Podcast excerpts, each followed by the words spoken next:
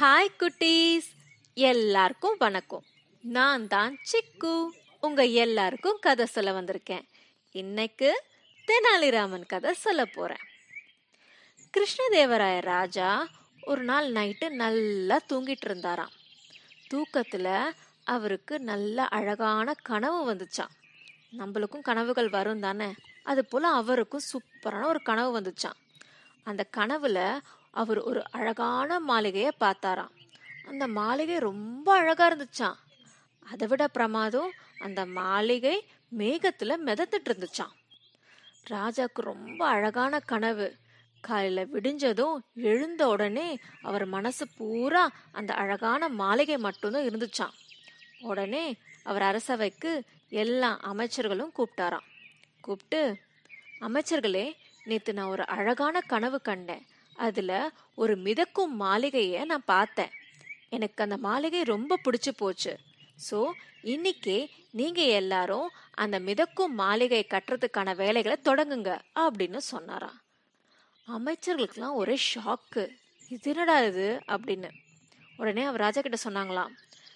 ராஜா நீங்க கனவு கண்டது பறக்கும் மாளிகை. அது வந்து கனவு நிஜமல்ல. எங்களால் நிஜத்துலலாம் அது பண்ண முடியாது. நாங்கள் ஒன்றும் மந்திரவாதிக இல்லையே அப்படின்னு சொன்னாங்களாம். இதை கேட்டதும் ராஜாவுக்கு சாம கோவம் வந்துருச்சான் இதை பாருங்க நான் ஒன்றும் உங்களை கேட்கல கட்டளையிடுறேன் நான் சொன்னதை நீங்கள் செஞ்சே ஆகணும். சீக்கிரமே அந்த அழகான மாளிகையை கட்டுறதுக்கான வேலைகளை தொடங்குங்க அப்படின்னு சொல்லிட்டு அவர் பாட்டுக்கு போயிட்டாராம். அமைச்சர்களுக்கு எல்லாரும் ஒரே வருத்தம். என்னடா இது ராஜா புரியாம பேசிட்டு இருக்காரு எப்படி பறக்கும் மாளிகையை நம்மளால பண்ண முடியும்? என்ன பண்றதுன்னு புலம்பிக்கிட்டு இருந்தாங்களாம். ஆனா நம்ம தெனாலிராமர் மட்டும் அமைதியா இதெல்லாம் கேட்டுட்டு சிரிச்சிட்டு இருந்தாராம். ஒவ்வொரு வாரமும் ராஜா மாளிகை என்ன ஆச்சுன்னு அமைச்சர்கள்கிட்ட கேட்பாராம். அமைச்சர்களும் இதோ அதோன்னு ஏதோ ஒரு சாக்கு சொல்லி எஸ்கேப் ஆயிடுவாங்களாம். எப்படி மிதக்கும் மாளிகையை கட்ட முடியும் இல்லையா? ஆனால் ராஜா மேலே அவங்களுக்கு ரொம்ப பயம். ஏதாவது வா சாக்கு சொல்லி எஸ்கேப் ஆகிட்டு இருந்தாங்களாம். சில நாட்கள் கழிந்தது. ஒரு நாள் ராஜாவோட அரசவைக்கு ஒரு வயசானவர் ஒருத்தர் வந்தார். அவர் வந்து ராஜா கிட்ட சொன்னார் ராஜா ராஜா என்னை காப்பாத்துங்க. நான் பெரும் துன்பத்தில் இருக்கேன். நீங்கள் தான் எனக்கு உதவி பண்ண முடியும் அப்படின்னு சொல்லி சொன்னாராம். உடனே ராஜா என்ன ஆச்சுன்னு கேட்டாராம். அதுக்கு அந்த வயசானவர் சொன்னாரா ராஜா நேற்று நான் ஒரு கனவு கண்டேன். அந்த கனவுல நீங்க வந்தீங்க. நீங்க என்னோட மாளிகை என்னுடைய விலை உயர்ந்த பொருட்கள் என்னோட குடும்பத்தை எல்லாத்தையும் நீங்க திருடிட்டீங்க அப்படின்னு சொன்னாராம் இதை கேட்டதும் ராஜாக்கு ஒரு மாதிரி ஆயிடுச்சான் ராஜா நீங்க திருடினது எல்லாத்தையும் என்கிட்ட திருப்பி கொடுத்துருங்க. நான் ரொம்ப பாவம் இல்லையா? தயவு செஞ்சு திருப்பி கொடுத்துருங்க அப்படின்னு அவன் அழ ஆரம்பிச்சிட்டானா.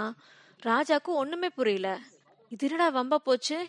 நீ என்னப்பா இப்படி சொல்லிக்கிட்டு இருக்க? நீ கனவுல என்ன வேற பார்த்தியா நானே ஒரு ராஜா. நான் எதுக்கு உன்கிட்ட திருடணும்?